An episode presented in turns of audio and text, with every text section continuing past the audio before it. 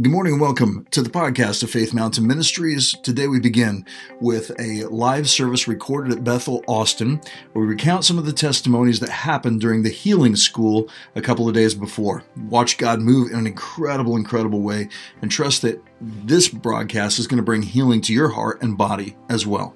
last couple of days have been have been really amazing landmark. I mean, I, I, I, we love seeing the Lord move, but if we started sharing all the testimonies that happened from Friday through Saturday to last night, it, we'd be here until you know Thursday next month. It, it was um, it was remarkable to watch God create a wave of power and healing that moved through the hands of people in this room, not the people on the stage, but the people in the room. As from the tops of heads to the bottom of feet, people started getting healed, and by the time we got done with the night, and uh, began to start just having people wave if you got healed. My goodness, just a sea of arms of people just giving glory to God.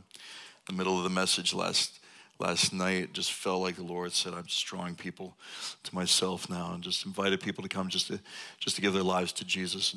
Place filled with people just laid out on the floor, just face down in the carpet last night, and, and amazing stories of people giving their life to Christ and getting healed all in one night and then turning and within five minutes of giving their life to Christ and getting healed, seeing healing happen at their hand.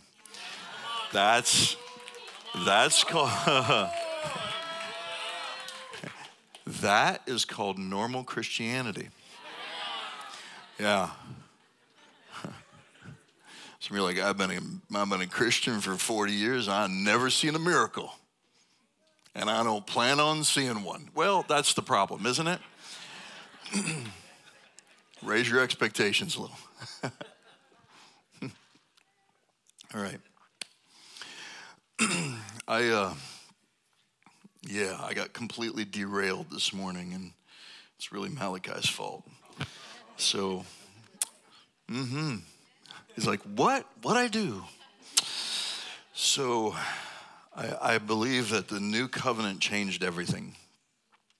That we are, you and I, because of what Jesus did 2,000 years ago, we bled into union with God. And he opened up a new and living way. When the veil was torn, Jesus said, It is finished. The finished work of the cross was absolutely settled. And the torn veil opened up a new and living way whereby we access an unhindered, unbroken communion with God.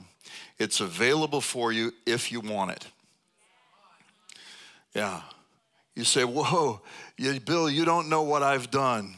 You don't understand what I've done. I, I cannot come near a holy God.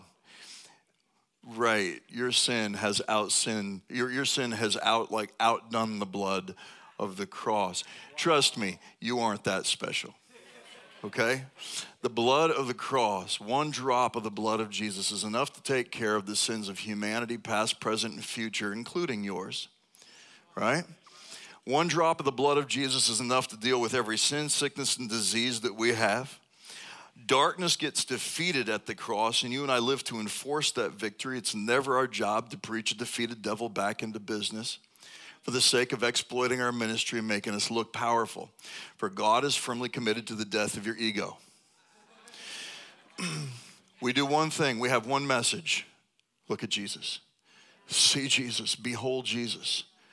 And the resurrection of Jesus Christ beyond the cross validates the reality of the new covenant, validates our innocence before God and in that moment, he reconciled us back to the Father. It's almost as if it's as if God, because of the ministry of reconciliation from the cross, says to humanity, because of what Jesus did, we're good.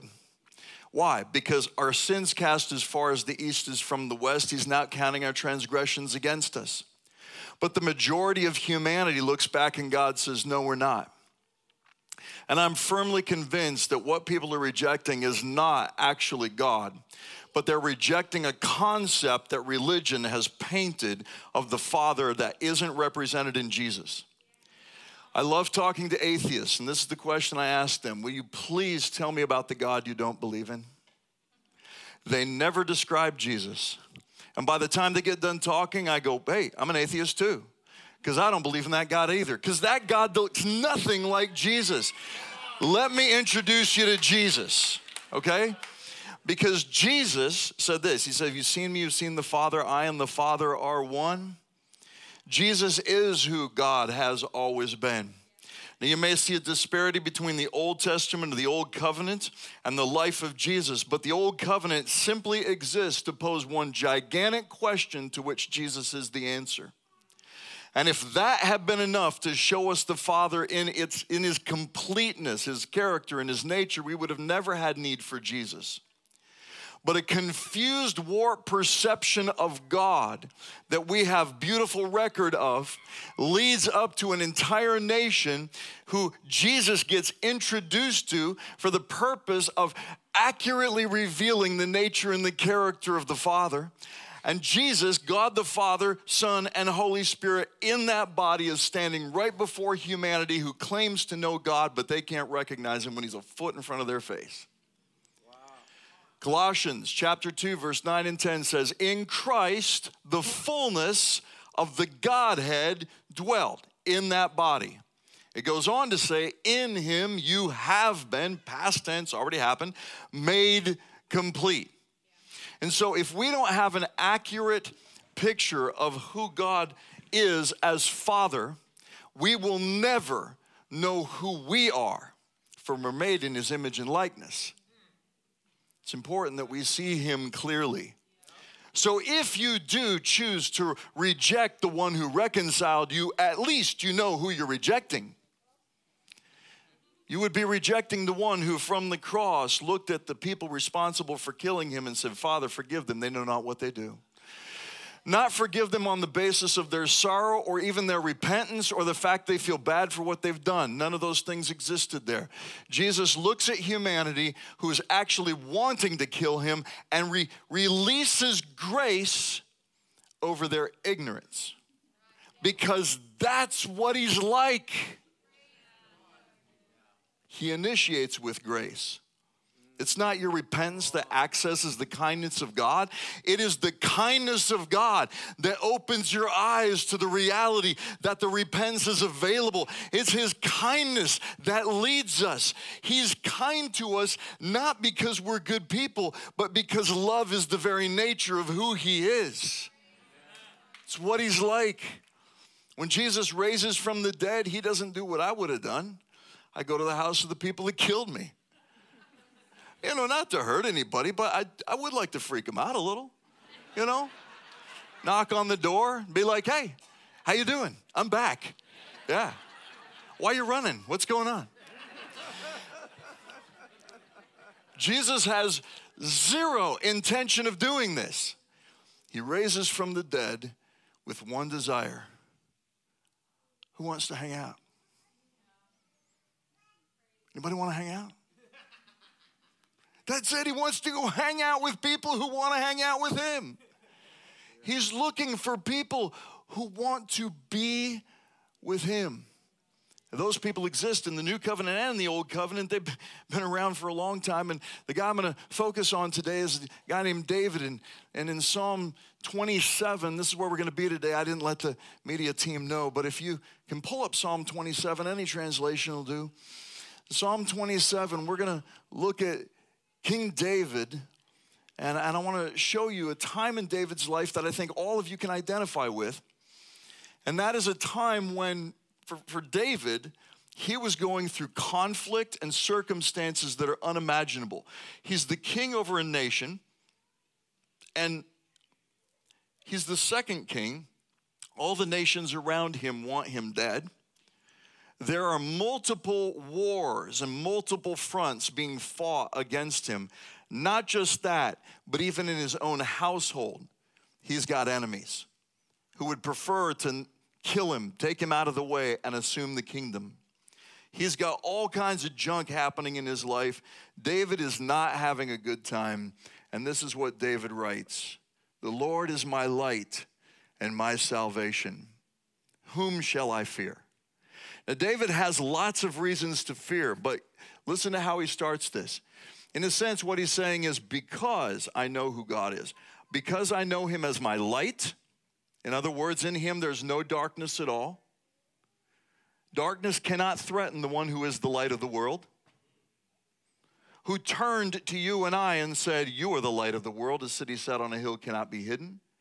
So then, when we realize that the light of the world is united with us, is taken up residence in us, we begin to understand that darkness can only threaten you and I when we forget we are the light of the world. Say, well, that's Jesus. That's not me. Where does Jesus live? And what has he made you because he's taken up residence in you? He's not, not made you like a vacation home or a place where he hangs out for an hour or two on the weekends. You are called the temple of the Holy Spirit of God. So the Holy of Holies in the temple was just a room until the glory of God entered it when the resurrected Christ fills you with the very breath and essence of his Holy Spirit, where is the Holy of Holies now? Yeah, come on. You, right now, sitting here, are more the Holy of Holies than the room ever was. You are the ark of the new covenant. So David gets new covenant revelation. He says, The Lord is my light and he's my salvation. Whom shall I fear?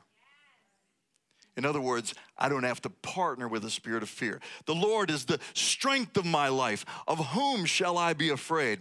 When the wicked, even my enemies and my foes, came upon me to consume my flesh, they stumbled and fell. Though a host should encamp against me, my heart will not fear. Though war should rise against me, in this will I be confident.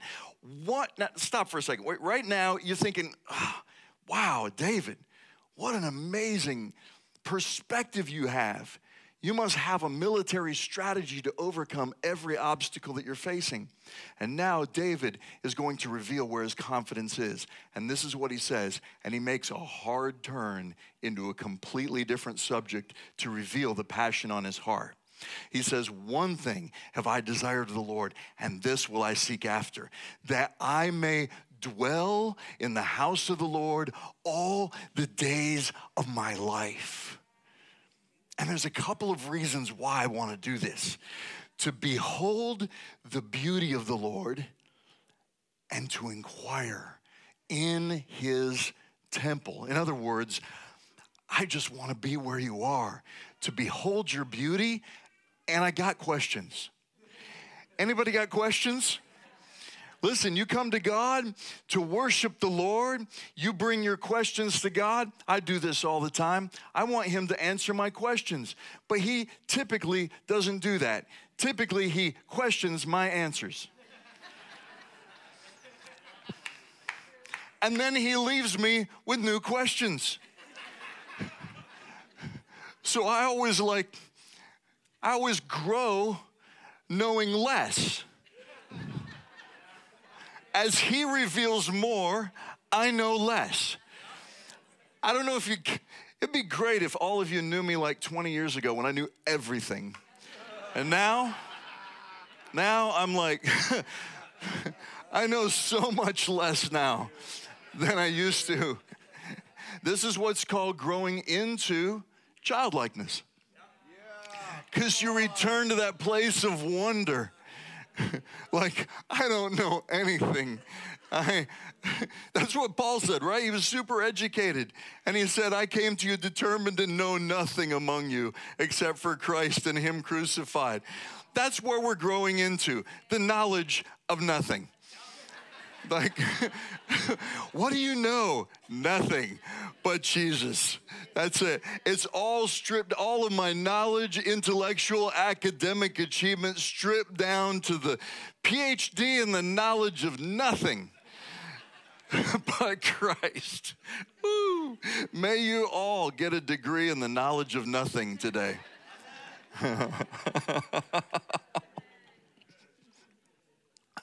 One thing have I desired of the Lord, that will I seek after, that I may dwell in the house of the Lord all the days of my life, to behold the beauty of the Lord, to inquire at his temple.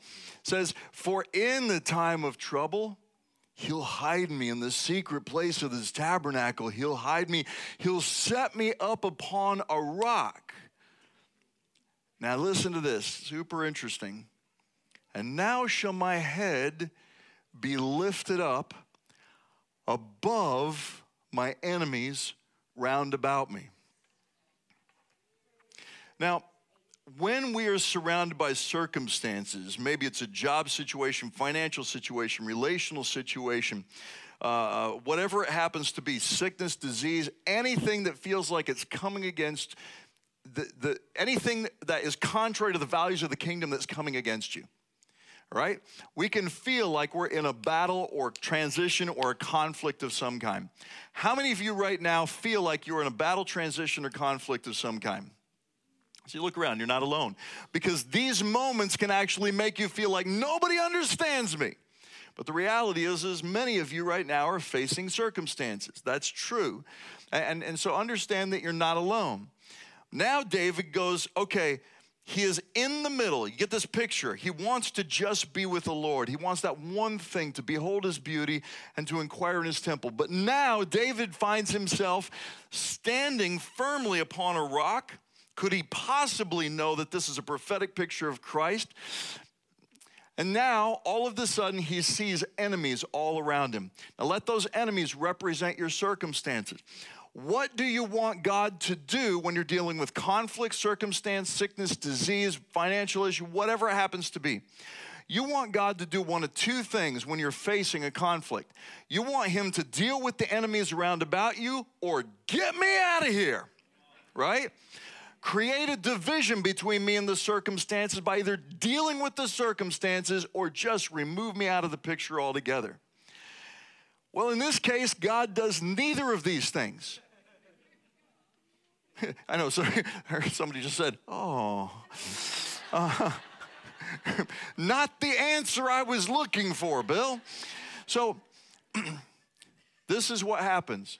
David goes, Now shall my head be lifted up above my enemies round about me. The circumstances don't change, and David doesn't get moved. One thing does change his perspective. God, who is our glory and the lifter of our head, simply reaches down to David and goes like this. That's the only thing that changes. And watch David's reaction now. And he says, Now shall my head be lifted up above all of the circumstances and enemies still around me. Now David goes into this mode. And I will offer in your tabernacle sacrifices of joy, singing praises unto the Lord. Now, if the enemies of David are all around him, let's say actual physical army, they got swords drawn, ready to kill him, and David's standing there and he's one guy. And all of a sudden, he stops to have a praise break right puts the sword down, drops the shield, lifts his hands. Oh, sacrifices of joy. He gets super happy. The enemies are going to look and go, This is not the way the battle typically goes. Look at this guy. He's delirious, he's out of his mind. But understand, there's a shift that's happened, and I want you to see it. Earlier, he said, One thing have I desired of the Lord, that will I seek after, that I may dwell in the house of the Lord, right? That's where he, he wants to go someplace he doesn't feel like he is. Like, I'm not there, I want to get there. And a lot of people in their Christian life are in a do more to get more kind of mode. Like, you don't realize what you have been given. And so you spend a lot of your Christian life working for what God has actually already given you by grace. All right?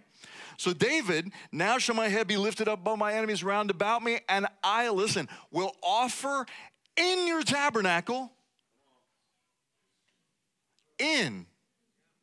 Not I will travel to go there. In the middle of the conflict, in the middle of the circumstances, nothing changes about the circumstances, and I don't move. But where I desired to go just a few verses ago, I suddenly realize I'm already there. That's the perspective shift. It's so subtle, it's so slight. You understand? This world's not far from an encounter with God. I know revival and global, just a global awakening awareness of the glory and the goodness of God seems like an unattainable reality. But the reality is they are the blink of an eye and the draw of a breath away from an encounter with God. I know people are like, man, we got to get every, Bill, we got to get everybody born again. Got to get everybody born again. I understand the new birth is a big deal. Uh, one night, a guy named Nicodemus, Nick at night, Nick, Nick at night came to Jesus by night. Rabbi, we know you're a teacher come from God because nobody can do these things you do, but God is with him. John 3. And Jesus sets up, sets Jesus up for one of the most amazing verses in the Bible, telling Nicodemus the one thing that Nicodemus has no clue how to do. You must be born again right? Now that's become the litmus test. As something that Jesus told one guy in the middle of the night has become the litmus test for the entire body of Christ. And I believe it's true. The new birth is a big deal. But you know, we spent 2,000 years trying to make a formula out of how to get in, right? Like you pray this prayer, except this church's prayer is different from that church's prayer. So we just pray them all. That was the way I grew up. I grew up, I went to every altar call. I just hit them all. If somebody said this altar calls for like Chinese women in their 30s, I'd be like, I'm there. I don't care. I just, why? Because I want to know that I know that I know that I know that I know, and my knower, right? But the reality is, when it's up to you, you never really know. Till you come to the end of your effort and begin to just finally trust Jesus, okay? So Jesus goes, Nicodemus, you must be born again. And Nicodemus immediately responds with the thing that we would all respond with okay, what do I do? And this is the way he asks the question Are you saying I must crawl into my mother's womb and be born a second time? Are you kidding me? And Jesus responds, goes, Oh, whoa, hey, you're overthinking this, man. It's my paraphrase.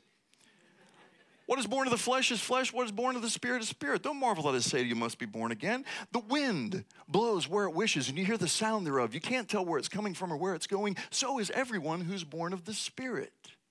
Now, we lift that verse out and we typically think of that verse as how to live life in the Spirit by the wind of the Spirit. But the context of what Jesus is talking about is actually how to be born again. In other words, take a breath Nicodemus. Don't overthink this. Nicodemus asks, What do I do? And Jesus starts talking about the air. If you all took a breath in, you went like this, your body would take some substance into your lungs that is inside of you. It's a little bit of a miracle that happens here, transformed into something completely different. And when it is released from within you, it is designed to actually give life to the natural world around you. Kind of amazing that way. So Nicodemus hears Jesus give him an impossible task. You must be born again. Nicodemus immediately, immediately wants to know, how do I do that? And Jesus responds by saying, essentially, being born again is a breeze.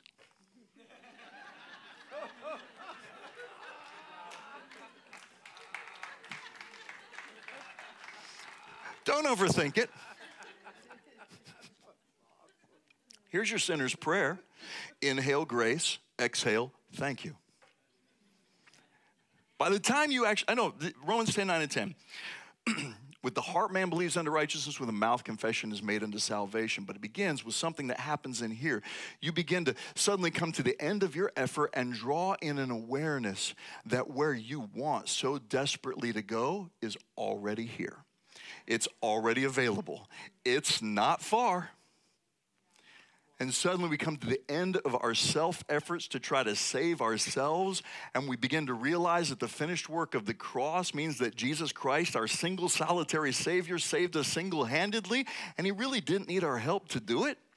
And so we, we suddenly realize what the cross did, and we inhale the grace of God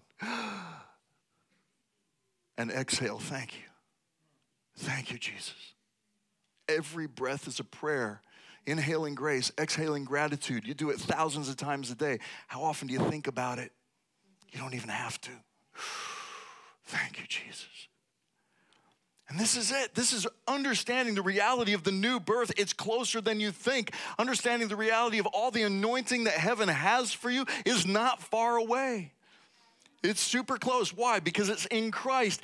And you've been given the Holy Spirit without measure. John 14, 20, Jesus said, In that day you'll know I am in the Father, you are in me, and I am in you. No distance, no separation between us and Him. And when He comes, He comes not in part, He comes in person, and He brings all of heaven with Him into you so that, Colossians 2.10, you are complete in Him lacking in nothing. So much of the quest that we have to go get something from God is simply found in the realization that the presence we long for so desperately is closer than we think.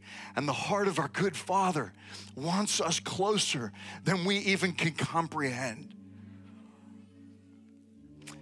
This morning, I'm sitting down here and uh, Joaquin was up here and he was just kneeling off to the side.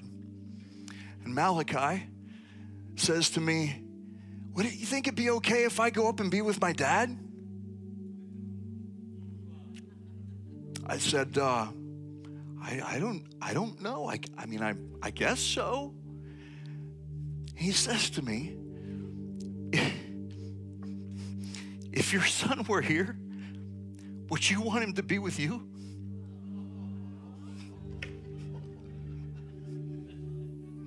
I don't think Malachi knows I have a son.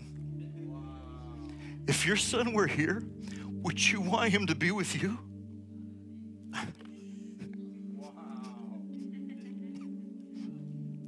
and I go, I go, uh, I think it would make a dad's heart happy. I think every dad's heart would be so happy to be with his son. Yeah. I mean, it's the greatest thing. I, am just telling Malachi that, and that was all he needed to hear. And he jumps up and runs into the arms of his father. And I felt the Lord say, That's about right.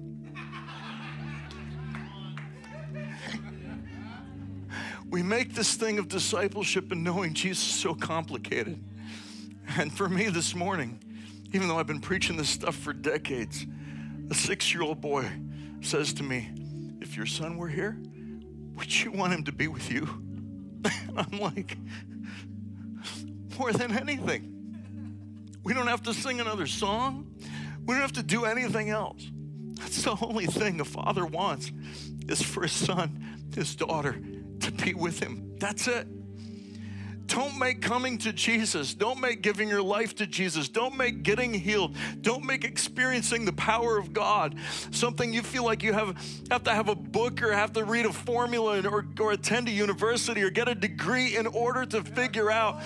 Just say, Thank you, Jesus that you want me to be with you, that as far as the east is from the west, so far have you removed my transgressions from me, that because you see me, because you see me pure, perfect, clean because of what Christ has done. There's nothing that has to separate me from the holy, which is who you are. And so I just say, Yes, Jesus, to this reality that I realize you want to be with me more than I've ever wanted to be with you. So I let your Holy Spirit stir within me a desire to realize that union more than I've ever known it before. Do you think if your son was here, would you want him with you? What an amazing time it was to see God move in power. And, you know, his desire is for healing and wholeness for all of us. You say, well, how come I'm not experiencing it? Because you're not at the end of the story yet. And I promise you, when everything is said and done, every moment of pain, loss, and betrayal, and depression, and hurt that you've ever ever experienced in this life. There's something about the ability for the mercy and the grace of God to redeem every moment of loss that we've ever faced. And so I pray today is a day for your breakthrough, spirit, soul, and body.